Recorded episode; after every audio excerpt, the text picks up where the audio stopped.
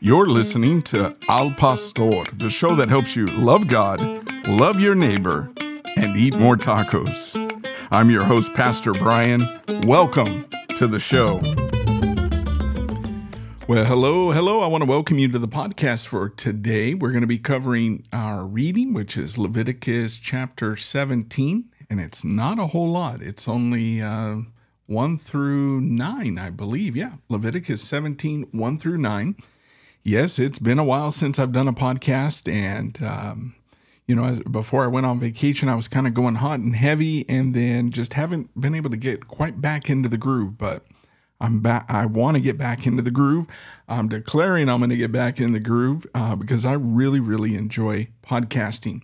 So, in fact, I think I'll have to go back and look. I don't think I've done any podcasts on Leviticus yet, but Leviticus has just been an incredible book that I have been enjoying thoroughly. Um, I have I have a deep desire to want to go back into Leviticus and um, just really camp out in there.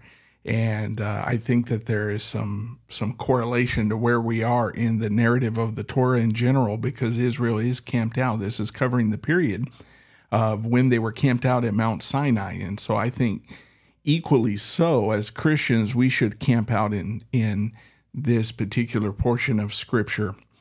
And so I hope you've been enjoying it. But let's get right into Leviticus 17. The best way that I can illustrate this is is um, is through a story. Most of us are familiar with September 11th, right? 2001, when the World Trade Centers um, were attacked.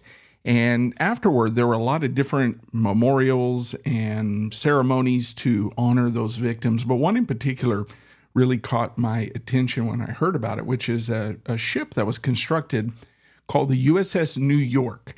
And this was dedicated and built in honor of the heroes who died in the attack on the, of the, the World Trade Center. And in fact, the, the, the bow or the stem, we would call that the, the front or the nose of the ship, was uh, manufactured of the, the recovered steel from the World Trade Center itself and it was implemented into the main hull. This is back in 2005. Again, you can Google this if you want. It's called the USS New York, and they wanted the um, the very front of the ship, the nose, um, to lead the ship wherever it travels. And the motto of the ship is actually never forget. And one of the Navy captains who watched the steel as it was being melted and poured into the molds for the ship, he said this. He said, Those big, rough, and tough steel workers treated it with total reverence. And I was really kind of brought back by that phrase, total reverence. And we don't hear a whole lot today or talk a whole lot today about rev- reverence for respected things. And the very fact that these construction workers showed this such a high level of reverence for that steel really reflects their recognition of the importance of the events that happened on September 11th. And in reality, this is a very good definition of reverence. Reverence is recognition of what deserves honor. So that's something good. Maybe you want to write that down or take a note. Reverence is recognition of what deserves honor. And so in our passage today, here in Leviticus 17, it calls for God's people to express their worship of God as the creator, as the unique one, as the holy one, as redeemer, through reverencing the holy things of the Lord. Now, Leviticus 17 is strategically located in the development of the book of Leviticus. It leads the way for the second half of the book. And so scholars have divided um, Leviticus up in various ways, but um, the majority um, divide from chapter 17 to 27, it's known as the Holiness Code. And the Holiness Code focuses on the lives of the people that are living in communion with the Lord and with each other.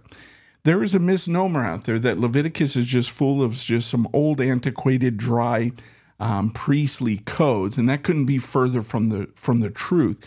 There is a lot of examples just for the ordinary people of God that were living within that community. And there's a lot of principles that we can extract out of that as well. Hopefully, you have been fruitful in some of those extractions yourself. Now, since God Himself identifies as holy, He is holy, the, the ultimate expression of holiness, the people therefore must reflect His holiness in every aspect of their own lives. And so, chapter 17 gives us an explanation for why all of the sacrifices that have been described from chapters 1 to 16 are effective for making atonement for the sins of the people. Now, the key verse that explains why this is God's ordained way for a continued and sustained life with Him is actually found in a verse that we're going to read tomorrow. It's verse number 11. Let's read it together, and I'm going to read out of the New King James. It says, For the life of the flesh is in the blood, and I have given it to you upon the altar to make atonement for your souls. For it is the blood that makes atonement for the soul. So the blood represents the life that God has created, a life that God has protected, a life that God has delivered on behalf of his people. And so the community is called upon, they're commissioned as a result to honor God and his gifts. Now I want you to notice that this is his gift. This is this is this is grace right here, folks. And I hope you see the grace in it because it is God that supplies the sacrifice. He is not saying that you are to provide it, it is God's in the first place. And so we honor God by giving reverence for the blood of an animal in lieu of human life. And so there are a few ways that we're going to talk about that people must honor God as creator and redeemer. The first one is by the worship of the Lord exclusively. We see that in our text. The second, I'm going to go through these quickly and then I'll kind of break them down one by one. The second is an acknowledgement of his gifts. And third is by cherishing life, whether it's human or animal. And so these commands, these admonitions, these imperatives, they come out, they rise to the top of this chapter that talk about the proper handling of blood that is given for the forgiveness of people's sins. So let's talk about the first one. The most fundamental way that people can honor God as their Savior, as their Redeemer, as, as Creator, is by offering worship to Him and to Him alone. Now, there seems to be an indication in this text that God considers anything outside of the worship of Him to be idolatry. Now, for them, it's found in verse 7, is he tells them to quit offering sacrifices to demons after they have played the harlot.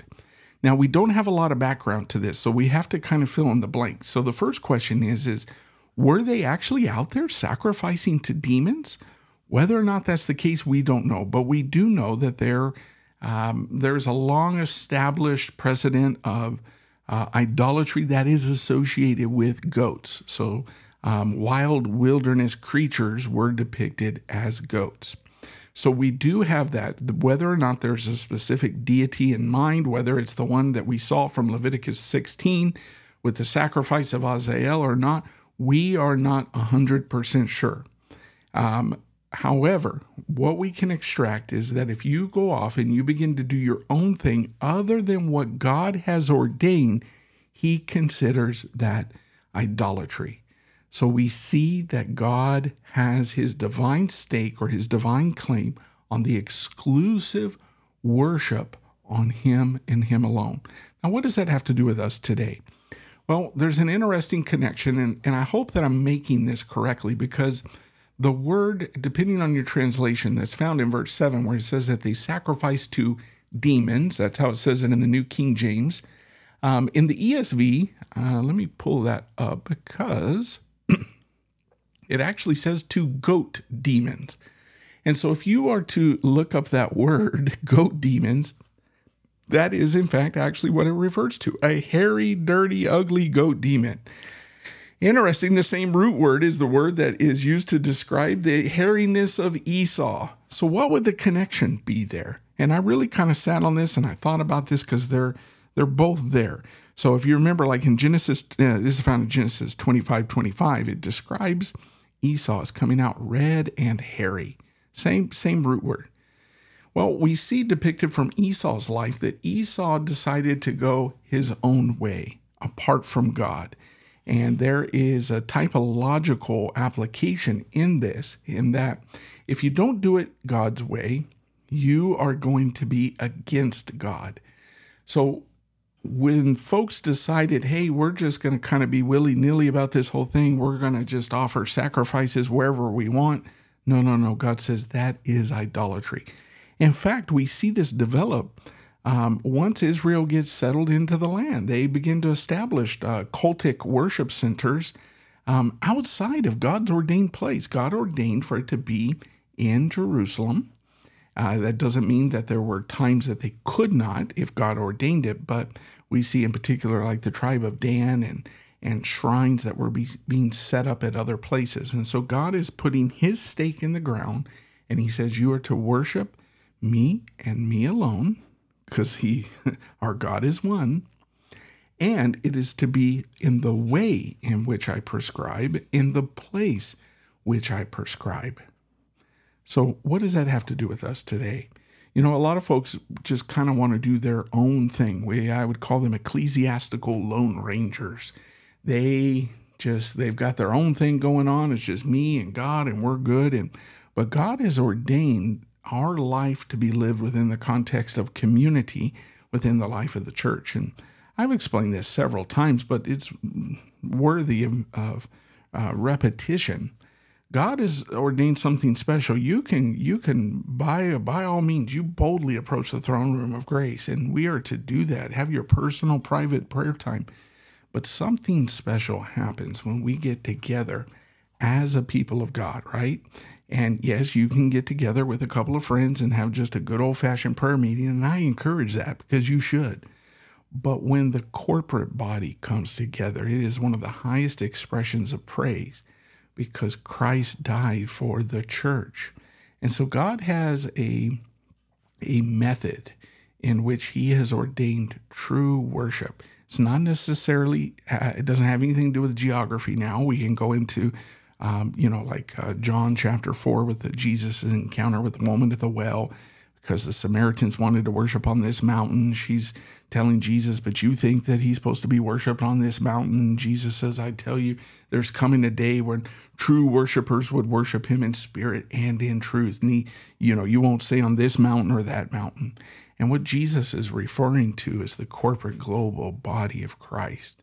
And so this is vitally important um, to our our proper worship and our proper sacrifice. So the first thing that we want to extract is we need to worship God and God alone exclusively in his way and where he has chosen.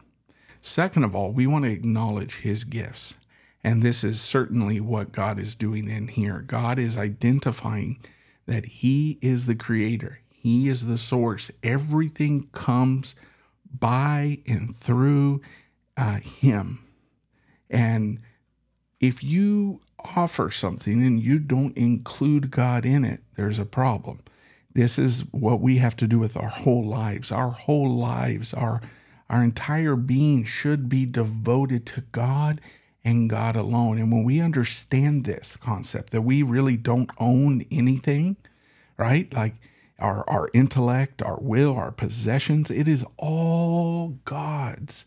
He's the one that has provided for us. Your very next breath is a gift from God, it is His grace. And so, by doing your own thing, you are refusing to acknowledge His divine claim on our lives. We are His. And so, the third thing is to cherish life, whether it's human or animal. And the reason for this is God says that if you just kind of go out without acknowledging me, without worship me, worshiping me exclusively, you will be guilty of bloodshed. Now we're not talking about we're not talking about hunting for lot, you know, uh, substance or anything like that. This is specifically in the case of uh, sacrifices. And when we decide to kind of go off and do our own thing at the exclusion of God, God will give us over to what we truly desire. So, what is at the end of verse number nine? It tells us that a man will be cut off from among his people. What does that phrase cut off mean? Well, there are a couple of different theories about that. And one is, you know, he could be, it could be punishable by death, but um, in this particular case, it seems to appear that cut off would indicate a removal or an expulsion from community. In other words, if you got your own thing going on, then go off and do your own thing and you don't need to be involved in the community and in the worship of God. So you will be cut off. Ultimately, God will give you over to what you want. And so that seems to be the indication of what we have going on here. And uh, what we have today is people want their cake and eat it too. That's the expression, right? Um, we want all the benefits of being in community. We want the we want the benefits of intimacy and fellowship with the Lord but we don't want to give God every area of our life. And um, today it's just a rare occurrence. And we're not talking about disfellowshipping or church discipline or anything like that. But we do need to be very, very careful that when we are not fully integrated in the program of God, the, the pursuit of God, that eventually will be cut off. And I truly wonder sometimes is when we see people that are falling have fallen away, or you just start to see church attendance become sporadic or it's not a priority, eventually what ends up and, and inevitably happening is the falling away from the Lord. And it's not so much that God is is pushing down the gas on that person as he is like just kind of releasing them, giving them over to the desires of their heart. Because once we start to kind of go our own way, God will just say, you know what, have at it. And so we see a glimpse of that here. God says, you know what, hey, cut them off. You, you're, you're going to do your own thing. You don't want to go through the priesthood. You don't want to approach me in this way. Rather than jeopardize the fellowship, the intimacy, the communion, the holiness of God, hey, go out, start your own thing. And hey, let's face it, a lot of folks have that happening uh, today. They do, in fact, go do that. They start their own thing and uh, that's a whole different episode right there that we could talk about. But uh, I hope you guys are doing good. That's a little bit on Leviticus chapter 17. Um, if you want to sink your teeth into something, go ahead and, and go into verse 7. I know some of the kiddos, uh, at least from Noah, he's interested in these goat demons. And that's okay. Hey, go go through, search it out, check it out. Tell me what you come up with. And uh, if you got any questions, comments, or you want to talk about something, uh, just let me know, and we will see you on the next episode.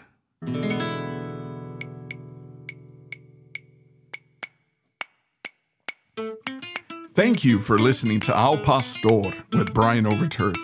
If you found value in this, please subscribe and get updates. Most places podcasts are available.